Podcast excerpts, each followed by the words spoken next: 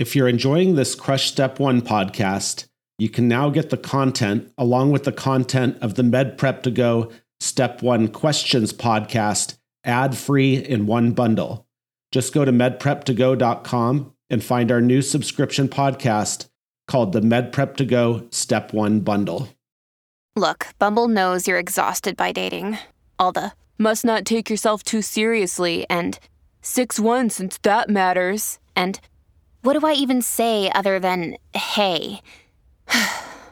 well, that's why they're introducing an all new Bumble with exciting features to make compatibility easier, starting the chat better, and dating safer. They've changed, so you don't have to.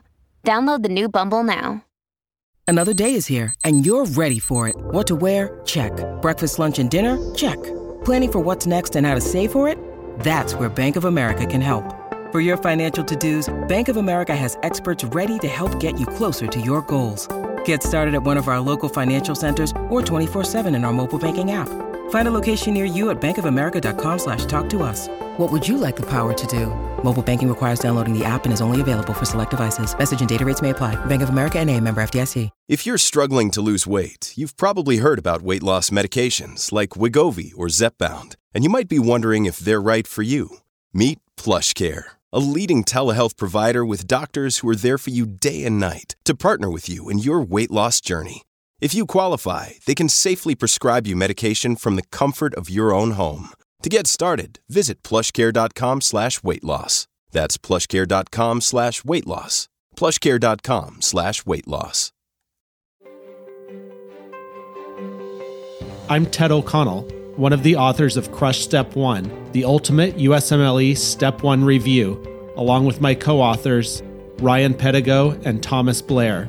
I am also the Chief Content Officer for Inside the Boards.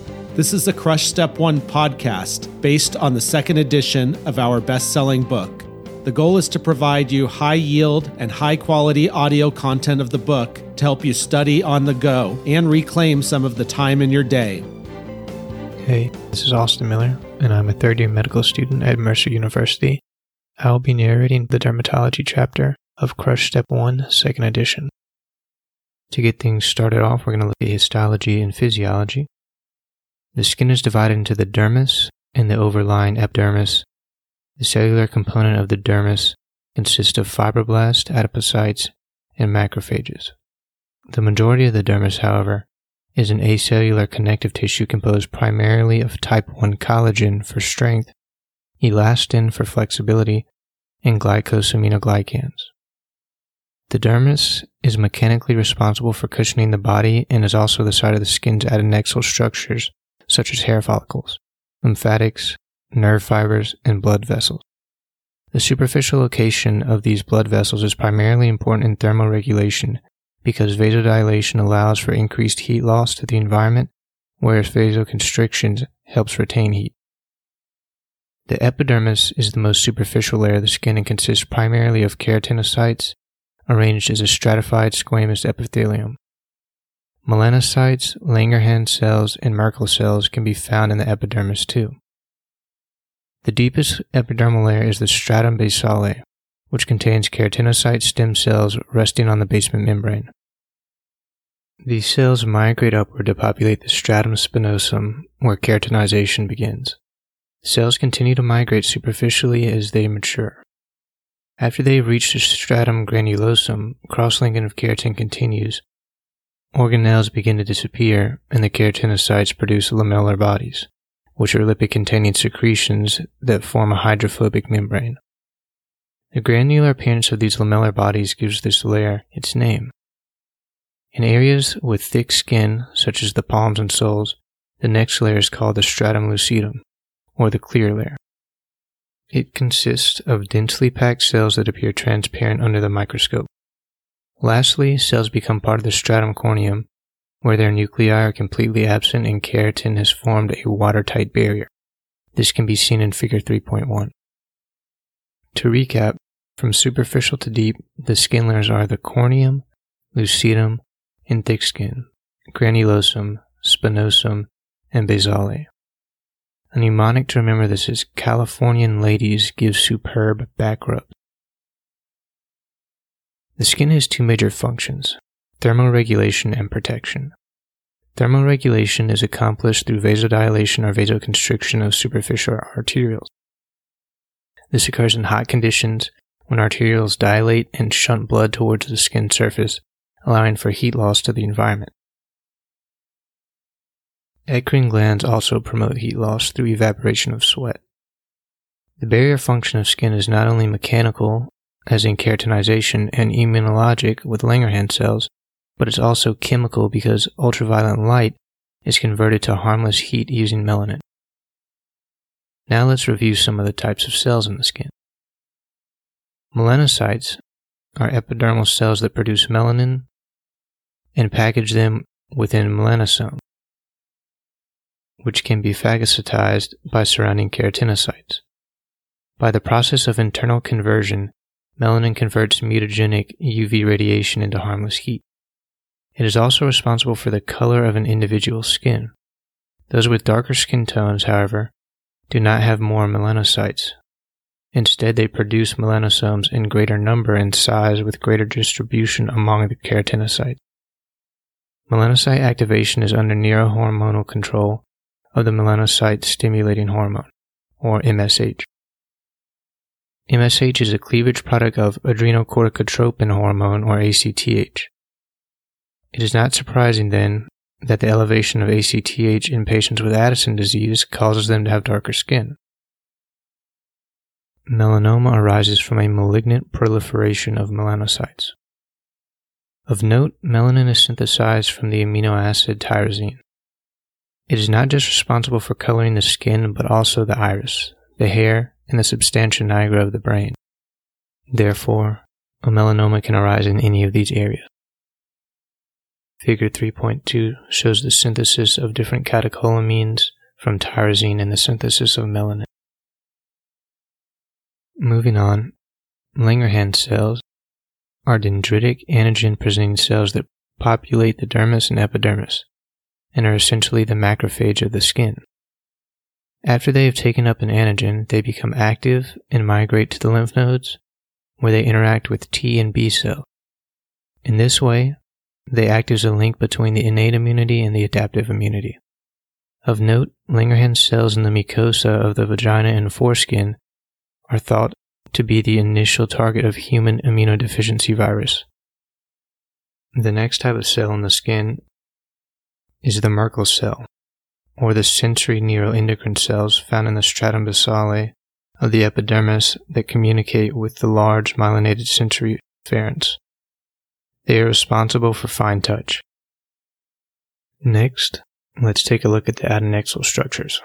The first being the eccrine glands. These are sweat glands that cover the majority of the human body and participate in thermoregulation by secreting a hypotonic fluid consisting mainly of sodium chloride, which is evaporated. These glands are stimulated by the cholinergic fibers in the sympathetic nervous system. Of note, the anticholinergic medications and toxins such as atropine inhibit cholinergic stimulation of the eccrine sweat glands and produce vasodilation of peripheral vessels, leaving the patient dry as a bone and red as a beet. The next glands found in the skin are the apocrine glands. These are sweat glands that are found only in the axilla, genitoanal area, and the areola. They are activated at puberty and produce a viscous, protein rich fluid that takes on its characteristic odor when metabolized by local bacteria. These are vestigial remnants of the mammalian sexual scent gland and serve no apparent function. The pilosebaceous unit is the next adnexal structure we're going to look at. This consists of a hair fiber that is composed of keratin and grows directly from the hair matrix which can be seen in Figure 3.3. The erector pili muscle is responsible for piloerection, or goosebumps, a vestigial response to the cold. The sebaceous glands also produce sebum, which oils the skin and hair, preventing them from drying. Furthermore, sebum is somewhat toxic to bacteria. Sebaceous glands are activated by hormones during puberty and are important in the pathogenesis of acne vulgaris. Now that we know about the structures of the skin and the different types of cells, let's move into describing lesions. A standard terminology has been defined to describe dermatologic findings. These can be divided into primary lesions and secondary lesions. Secondary lesions derive from the primary lesions and are caused by trauma, evolution, or other modification of the primary lesion. So, to review the primary lesions, let's start with a macule, which is a flat lesion less than 0.5 centimeters. Next, we have a patch, which is a flat lesion greater than 0.5 centimeters. A papule is a raised lesion less than 0.5 centimeters. A plaque is a raised lesion greater than 0.5 centimeters. A vesicle is a fluid filled blister that is less than 0.5 centimeters. A bulla is a fluid filled blister that is greater than 0.5 centimeters. A pustule is a pus filled lesion. A nodule is a firm or indurated lesion usually located in the dermis or subcutaneous fat. It may or may not be raised. A wheal represents dermal edema leading to a raised erythematous pruritic lesion lasting less than 24 hours. Table 3.1 and Figure 3.4 give a good summary of the primary lesions and what they look like. There are five main types of secondary lesions, starting with excoriation, which is trauma to the skin caused by scratching. It is characterized by linear breaks in the epidermis. The next is lichenification, which represents a thick, rough area with accentuated skin lines, which is usually the result of repeated trauma or scratching. A crust is a dried collection of serum, blood, pus, epithelial cells, and or bacteria. A scale is a fragment of stratum corneum or keratin atop or peeling from the rest of the epidermis.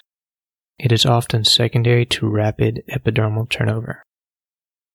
An erosion is the incomplete loss of epidermis causing a shallow, moist, and well circumscribed lesion. Ulceration is the complete loss of the epidermis with or without destruction of the subcutaneous tissue and fat. To recap, the main primary lesions are macule, patches, papules, plaques, vesicles, bulla, pustules, nodules, and wheals.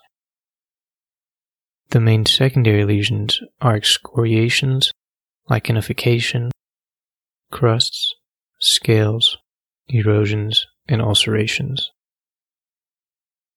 There are some common histological terms that are important to know. Hyperkeratosis refers to the thickening of the stratum corneum.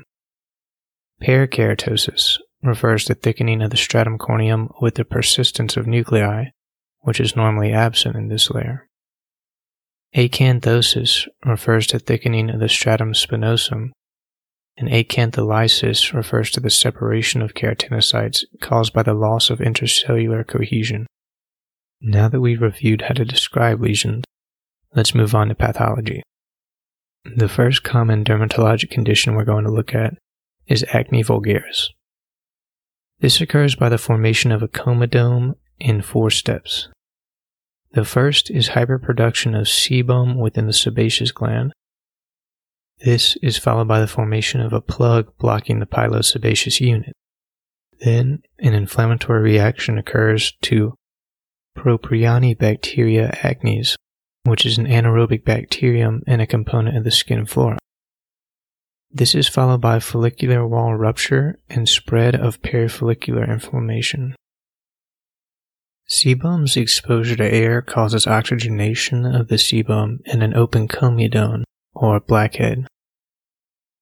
Persistent occlusion leads to the accumulation of sebum and a closed comedone, or a whitehead. Treatment often begins with topical retinoids and or topical antibiotics, including benzoyl peroxide. Oral doxycycline or tetracycline may be used for moderate acne. Isotretinoin or Accutane is reserved for nodulocystic acne.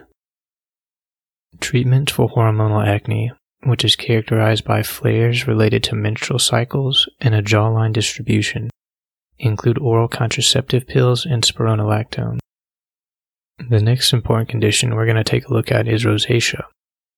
Clinically and on step one, your job will often be to distinguish this condition from acne vulgaris. Like acne, rosacea may cause red papules and pustules on the face. However, the age group is generally an easy clue for rosacea because it is more likely to occur de novo in patients older than 30 years, whereas it is rare to see new onset acne in these patients. Figure 3.5 gives a good example of rosacea.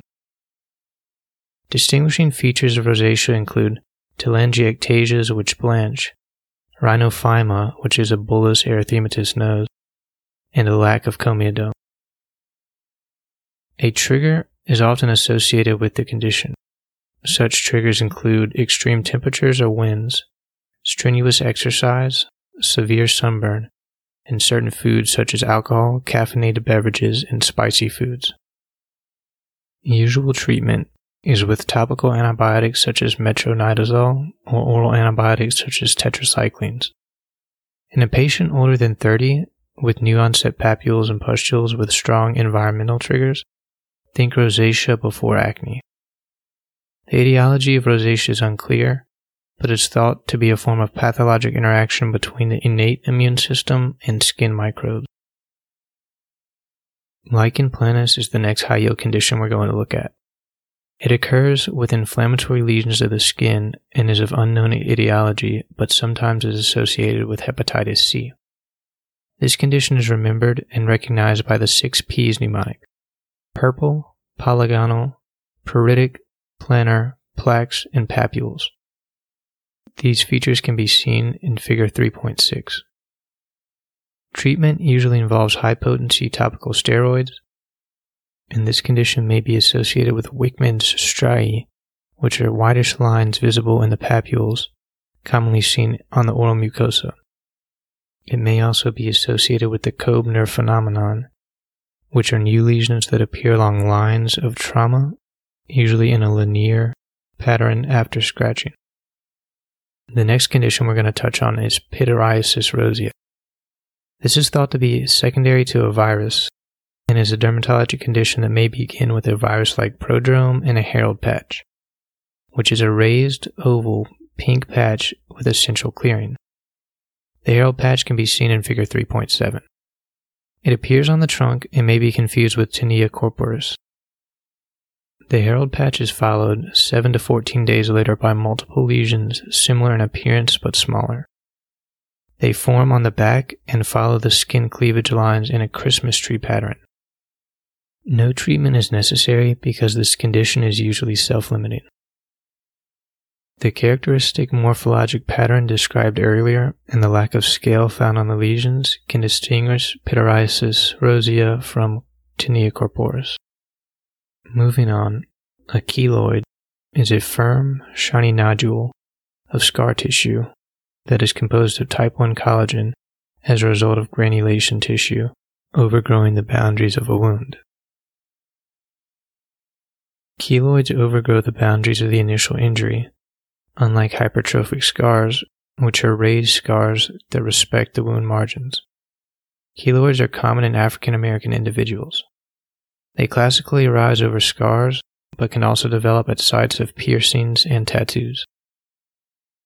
The next important condition is contact dermatitis, which represents a delayed or type 4 hypersensitivity reaction in which contact with an antigen recruits previously sensitized T cells to initiate local inflammation.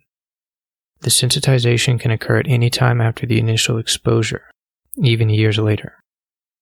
Lesions are well circumscribed, erythematous, plaques that may have vesicles or bulla over the area of exposure.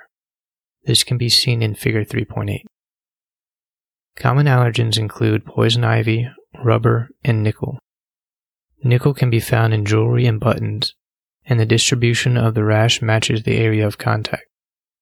Treatment involves avoidance of the culprit allergen and topical steroids applied to any affected area. Systemic steroids may be needed in severe cases. After an exposure, contact dermatitis often takes days to develop. Instead, consider a type 1 IgE mediated reaction if the development of a rash with hives immediately follows an exposure. The next important condition we're going to look at is atopic dermatitis or eczema. This is known as the itch that rashes because symptoms begin as itching that erupts into an erythematous scaling lesion, which can be seen in figure 3.9. Vesicles may be present early and lichenification occurs if the area is aggressively scratched. In adults, the distribution is in the flexural areas, such as the antecubital and popliteal fossa, and on the hand. The face and the body may be affected in children. The etiology involves an overlap among genetics, environment, and the immune system. The terms atopic march and atopic triad describe the other hypersensitivity comorbidities that patients later develop, which is eczema, then asthma, then allergic rhinitis. Treatment of eczema involves protecting the skin from excessive drying, avoiding irritants, and applying topical steroids and moisturizers. Urticaria or hives are pruritic wheals caused by mast cell degranulation spilling histamine and other inflammatory mediators into the surrounding tissue.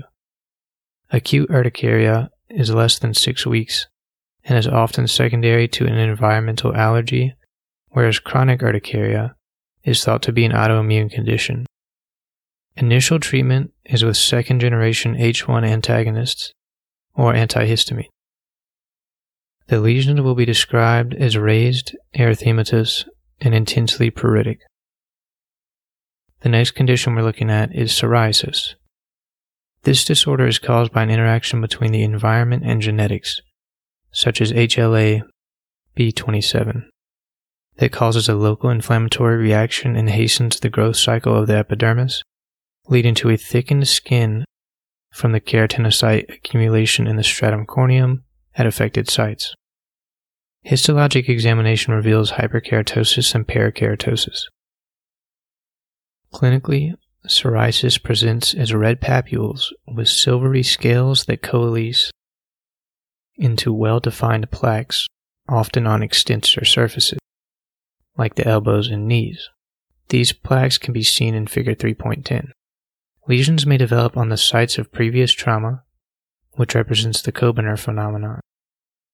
Removal of the scale will reveal pinpoint bleeding or Auspitz sign.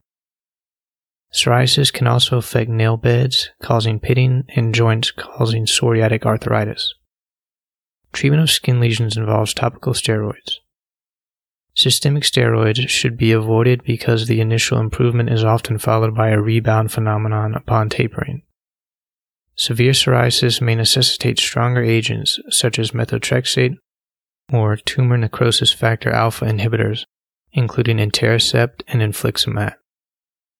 The rash of psoriasis is usually improved with sunlight exposure and light therapy. The final common condition we're going to look at is Langerhans cell histiocytosis, or histiocytosis X.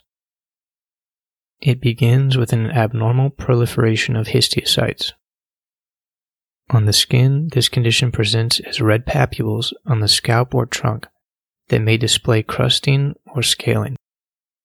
Painful osteolytic bone lesions of the skull are also characteristic. Lung nodules may also occur accompanied by a cough. Skin biopsy will reveal Langerhans cells, which are very large, about four times larger than a lymphocyte. Although this is a confusing disease, that may affect many organ systems. On step one, the key diagnostic feature is often the presence of Birbeck granules on electron microscopy. These are tennis racket shaped organelles within the cell and can be seen in figure 3.11. Moving on, let's look at some autoimmune diseases with manifestations on the skin. The first is pemphigus vulgaris which is a severe autoimmune bullous condition caused by IgG antibodies within the epidermis that attack desmosomes and lead to a loss of adhesion between keratinocytes causing acantholysis. This clinical result is the formation of painful, superficial, flaccid, intraepidermal bulla. These bulla expand on gentle stroking of the normal appearing adjacent skin, known as Nikolsky sign, and may rupture, leading to painful erosions, which can be seen in Figure 3.12. Unlike with bullous pemphigoid, there is often mucous membrane involvement, and on step 1, oral involvement of the disease is the most common clue that this represents pemphigus vulgaris and not bullous pemphigoid.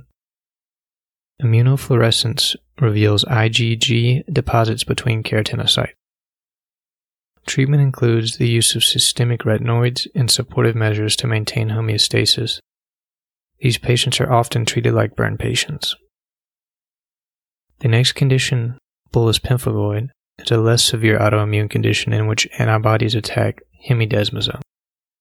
Hemidesmosomes connect the epidermal basal cells to the basement membrane.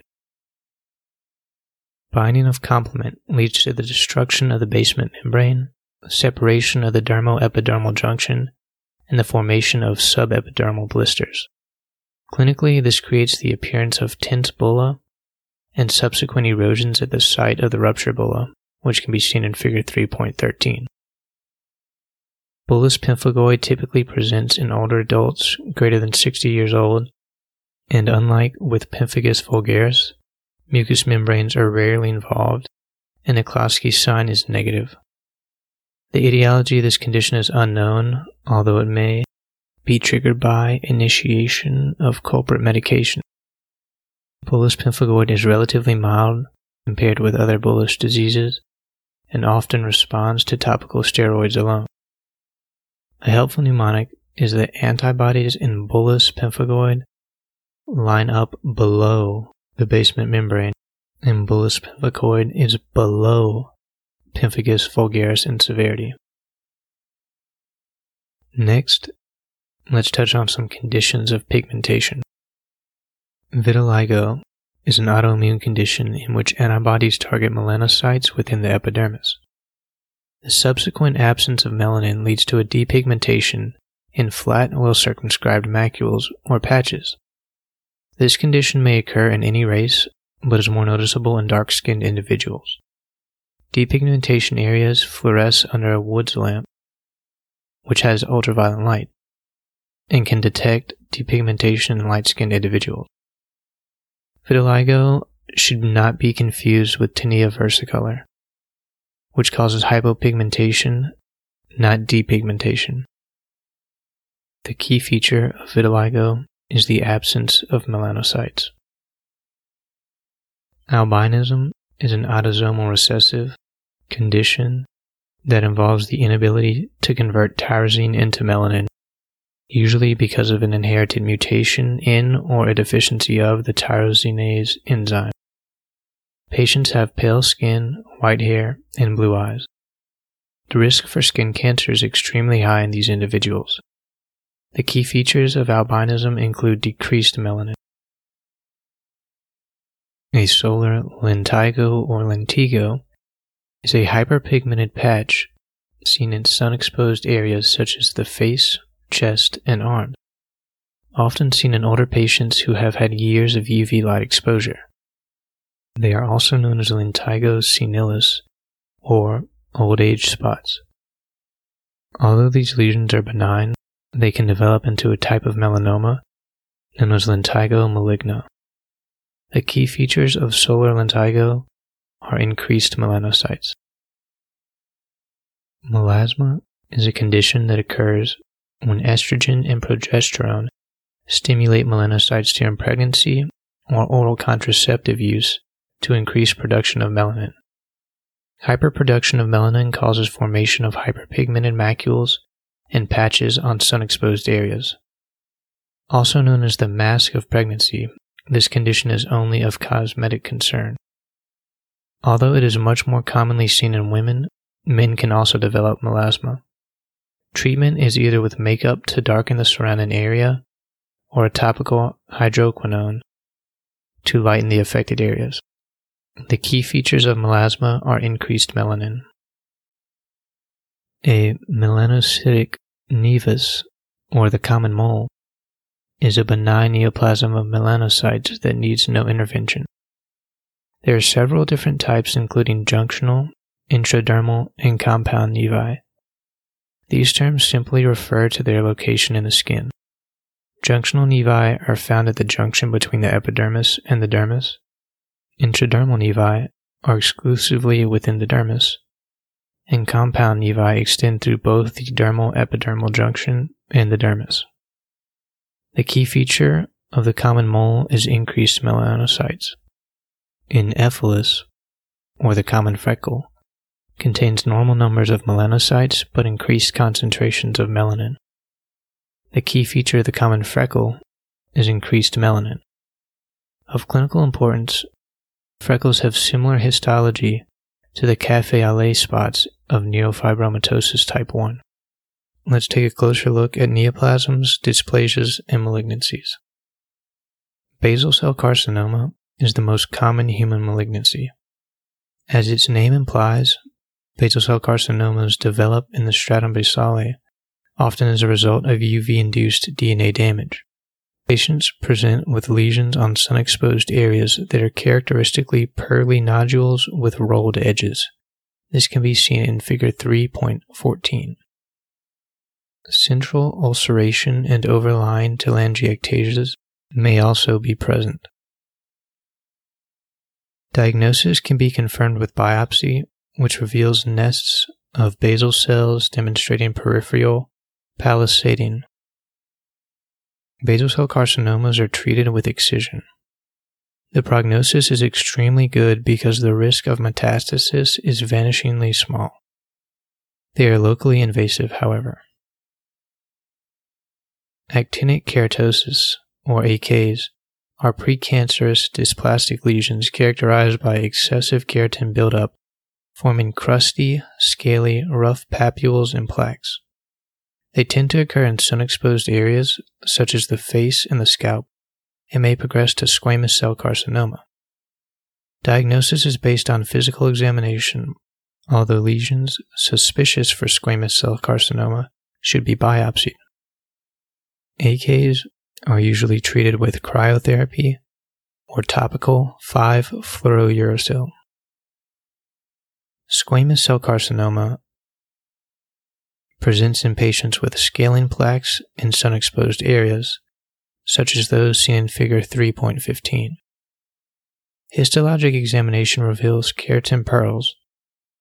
Lesions are locally invasive and are more likely to metastasize than basal cell carcinomas. Risk factors include sun exposure, immunosuppression, arsenic exposure, and chronic draining sinus tracts. Squamous cell carcinomas also have a tendency to grow on areas of scarring. An aggressive ulcerative squamous cell carcinoma that grows in an area of previous scarring or trauma is called a Marjolin ulcer. Erythroplasia of Queyrat is a specific term for squamous cell carcinoma in situ on the glans penis, usually secondary to infection with high risk human papilloma serotypes 16 and 18. This subtype of squamous cell carcinoma tends to present as a velvety smooth red plaque. Keratoacanthoma is controversially considered a subtype of squamous cell carcinoma. This lesion is rapidly growing and forms a dome with a central keratin plug as seen in Figure 3.16. The lesion often grows so large and so quickly that it outstrips its blood supply, necroses, and resolves with some scarring. A melanoma is a malignant tumor of melanocytes recognized clinically by the ABCDEs. They stand for respectively asymmetry, borders that are irregular, color variance, diameter greater than 6 millimeters, and evolution representing a change in color, growth, or a lesion becoming more pruritic. Melanomas are most likely to metastasize if they enter a vertical phase of growth. Therefore, depth of invasion is correlated with mortality. Their precursor lesion is the dysplastic nevus, which may display some of the previously listed features and should be biopsied. This cancer has a positive S100 tumor marker, which is consistent with melanocytes being derived from neural crest cells. Although most melanomas are darkly pigmented, keep in mind that they can also lack this characteristic color and appear similar to some patients' skin tones. These are known as amelanocytic melanomas. There are several types of melanoma, starting with the superficial spreading melanoma, which is the most common type. It undergoes radial or lateral growth before entering a vertical phase of growth, so prognosis is good. Lentigo maligna melanoma develops from benign lentigos, as we talked about earlier, in sun exposed areas. Acral lentiginous melanoma commonly occurs on the palms and the soles, although this can occur under the nail or subungally. This type of melanoma is more common in dark pigmented individuals and is the least commonly observed type of melanoma. As a trivial fact for those of you who don't know, this is the type of melanoma that Bob Marley was diagnosed with and eventually led to his death. The final type of melanoma we're going to discuss is the nodular melanoma. This type enters a vertical phase of growth early on in its development and has a poor prognosis. The next condition we're going to talk about is the seborrheic keratosis, or an SK. Classically, it has a warty stuck on appearance and is formed by a benign proliferation of keratinocytes. SKs are tan to brown plaques and patches found on any part of the body. That means there's no correlation to sun exposure. They are very common in older individuals, and patients tend to acquire more as they age. The development of SKs is believed to be an inherited trait. Plugs of keratin are visualized on histologic examination, although these lesions need not be biopsied. Of note, the sign of Leser-Trélat refers to a paraneoplastic phenomenon with an eruptive presentation of multiple SKs indicating an underlying malignancy, especially gastric adenocarcinoma. Moving on from neoplastic lesions, let's look at some vascular lesions, starting with cherry hemangiomas. These are benign proliferations of capillaries that form a small red macule. They are more common with age and require no treatment. However, they will not involute on their own. A cherry hemangioma can be seen in figure 3.17. Strawberry hemangiomas are benign vascular tumors that appear in the neonatal period and slowly involute on their own during childhood. No treatment is required unless it ulcerates or is near a vital structure like the eye, in which case the child is treated with a beta blocker. This can be seen in figure 3.18.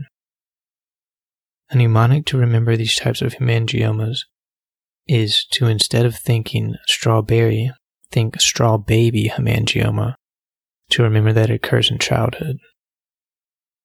A nevus flammeus is a vascular malformation consisting of dermal capillaries and postcapillary venules, also known as a port wine stain. They consist of blanchable pink, red, or purple patches that are present at birth and do not regress but usually grow with the child. Port wine stains are common on the face and usually do not cross the midline. They can also be seen as part of Sturge Weber syndrome.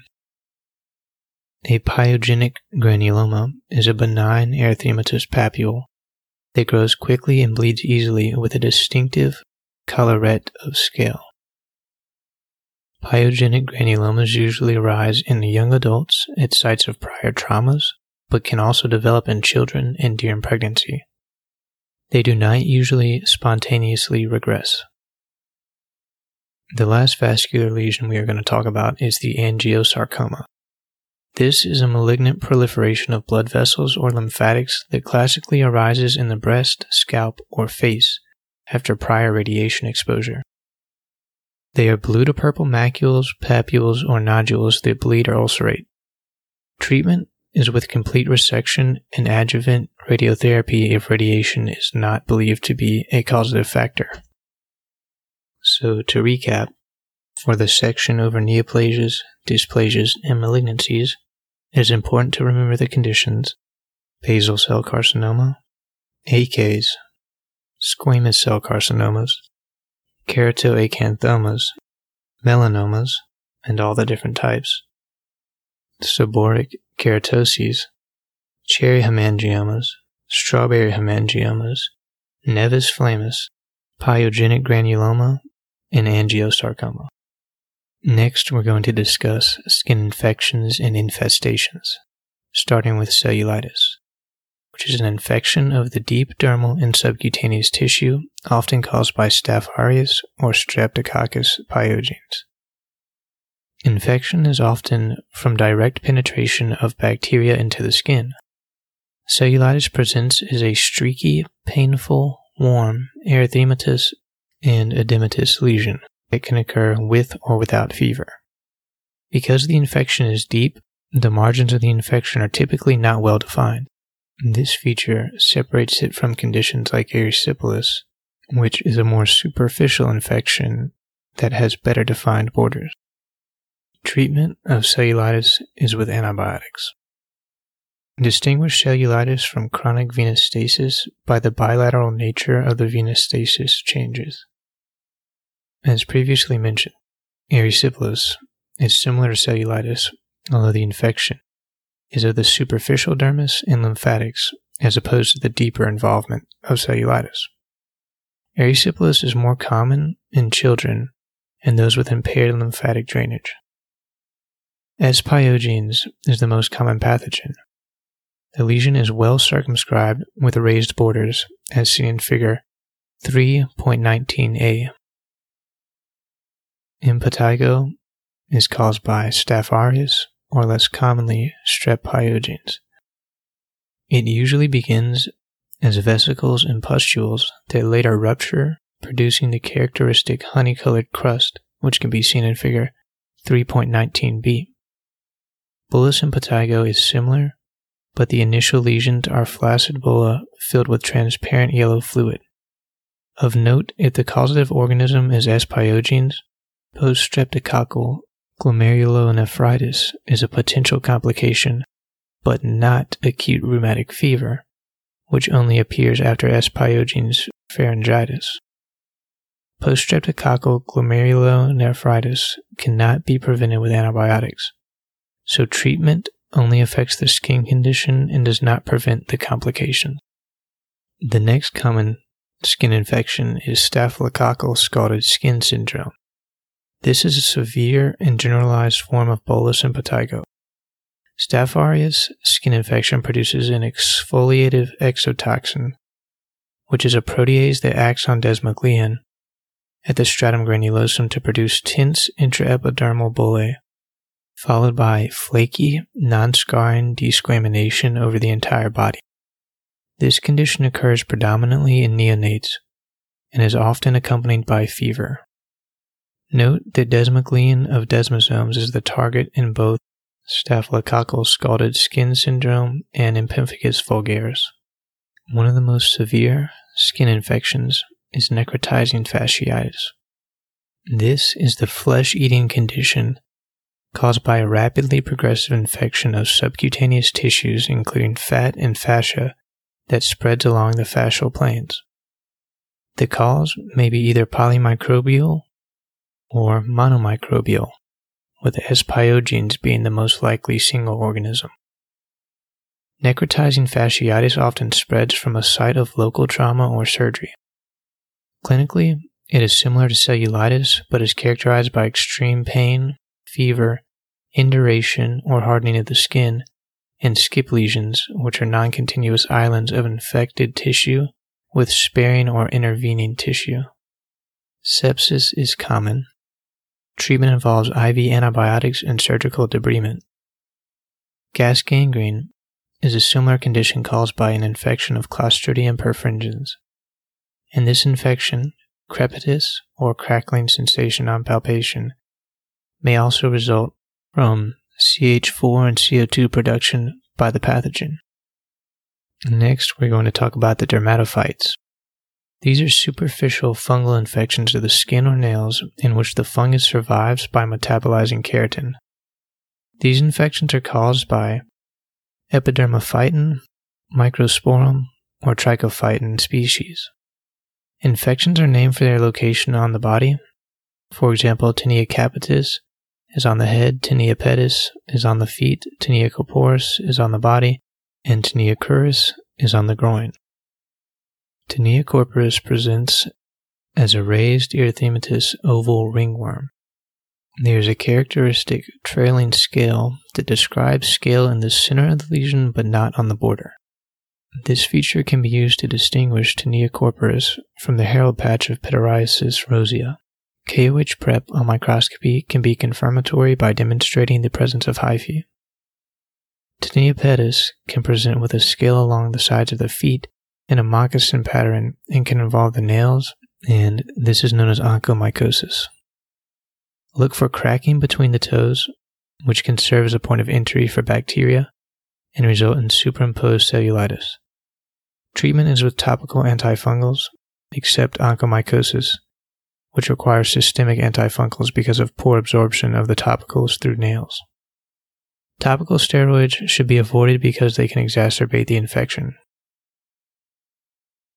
Next, tinea versicolor is a superficial fungal infection caused by Malassezia globosa or furfur that causes hypopigmented or hyperpigmented macules and patches with possible associated scaling, which can be seen in figure 3.28.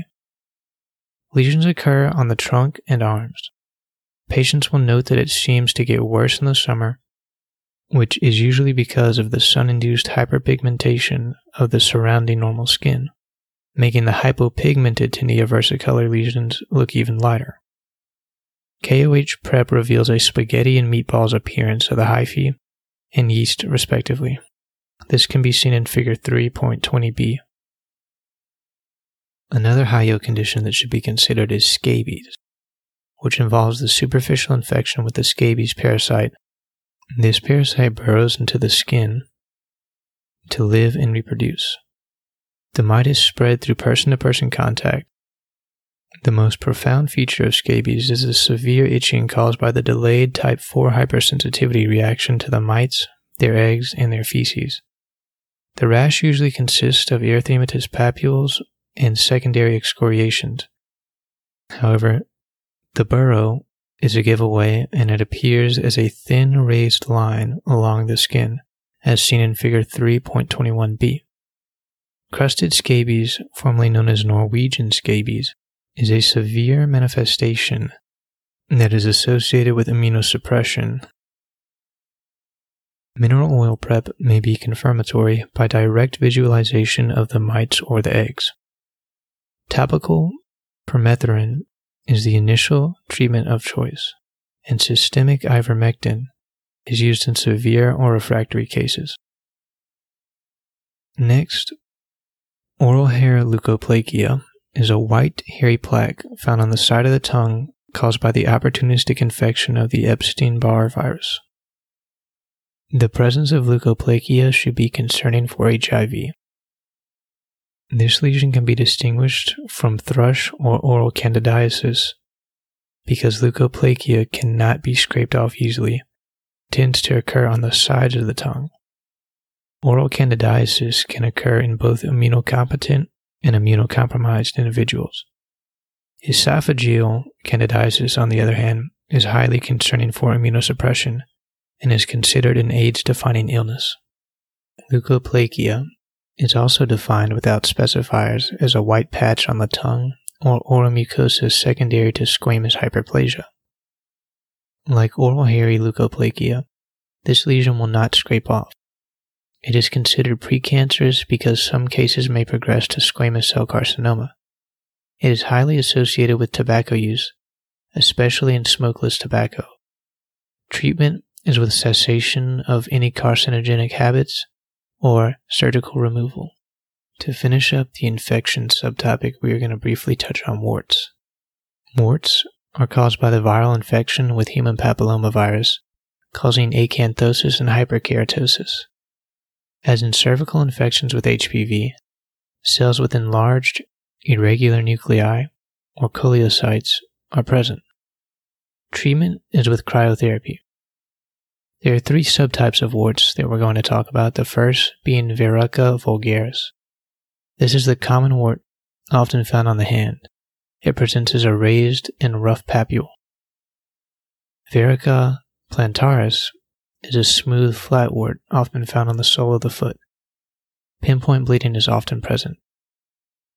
Condyloma acuminata is a genital wart caused by HPV subtypes 6 and 11. These are the low risk strains. The next topic we're going to talk about is the dermatologic manifestations of internal diseases, beginning with erythema nodosum. This is an inflammatory condition of subcutaneous fat or panniculitis, resulting in tender erythematous nodules, often over the shins. This can be seen in Figure 3.22. Erythema nodosum is associated especially with streptococcal infections, drugs, sarcoidosis, tuberculosis, inflammatory bowel disease, and fungal infection.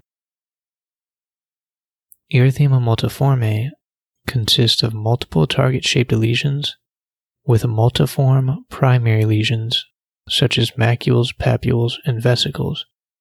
This can be seen in Figure 3.23. Commonly, a hypersensitivity reaction to drugs, usually antibiotics, leading to an IgM deposition in the skin. But erythema multiforme may also be secondary to malignancies or infections such as herpes simplex virus or mycoplasma.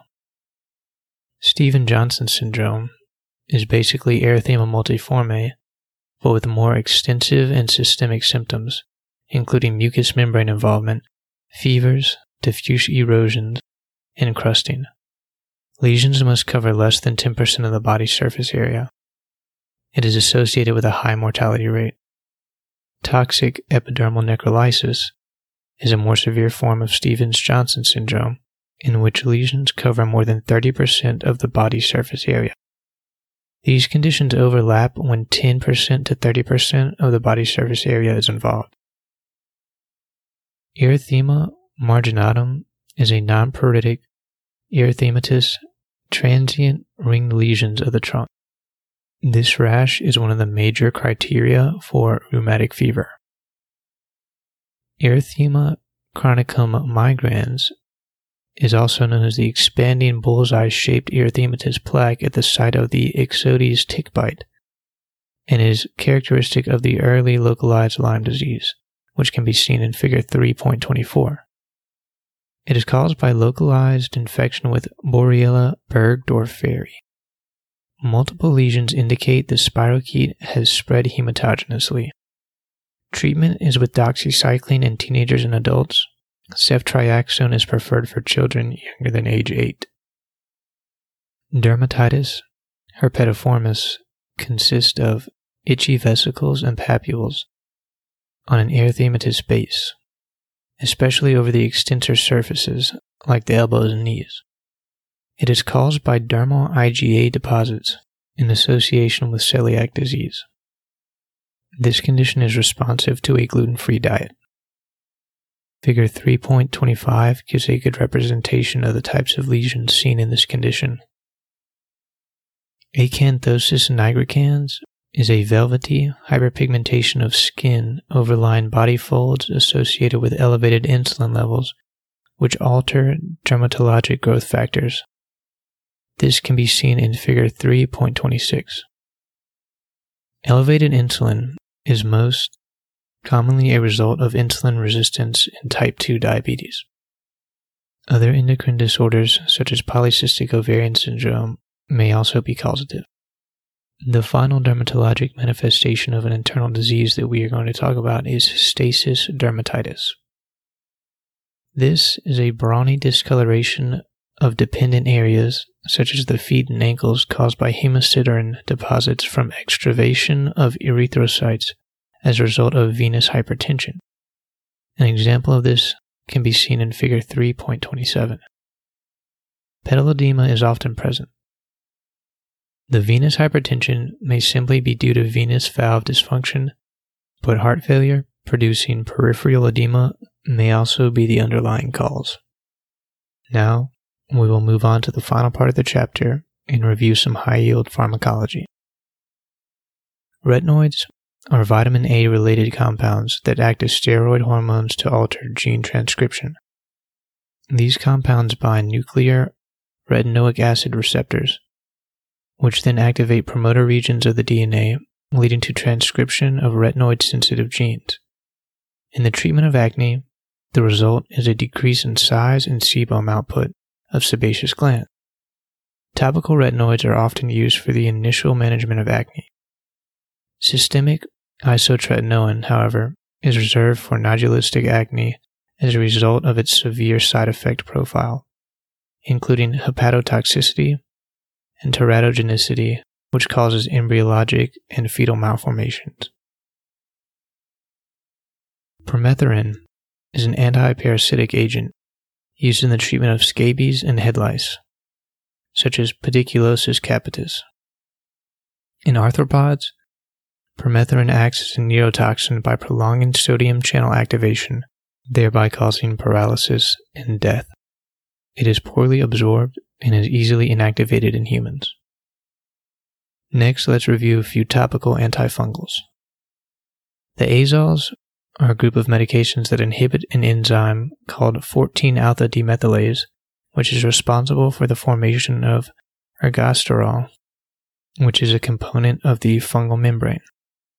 Common agents for the treatment of dermatophytes and tinea versicolor include clotrimazole or lotrimin, miconazole, and ketoconazole. Terbinafine or Lamisil inhibits a different enzyme, which is squalene epoxidase, responsible for the formation of ergosterol. Topically, terbinafine is a first line agent for dermatophytes. It can be used orally in the treatment of onychomycosis, which is a fungal nail infection. Topical steroids are also commonly used in dermatologic conditions as they inhibit local inflammatory reactions by interfering with the production of inflammatory cytokines by phospholipase A2. They are used in the treatment of lichen planus, atopic dermatitis, contact dermatitis, psoriasis, pemphigus vulgaris, and bullous pemphigoid. Common topical steroids include hydrocortisone, triamcinolone, and clobetasol. The final high yield drug we will talk about is 5-fluorouracil, or 5-FU. It can be used both as a topical and systemic chemotherapeutic agent. 5-FU is a thymine analog that irreversibly inhibits thymidylate synthase, thus preventing DNA synthesis. Used topically, it is one of the first line therapies for actinic keratoses, 5FU causes a local inflammatory response on the skin that may require an eruption of treatment. Intravenously, it is used in the treatment of solid malignancies such as breast and colon cancer.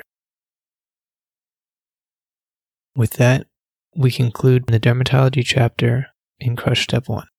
Thank you for listening. With that, we wrap up today's episode of the Crush Step 1 podcast.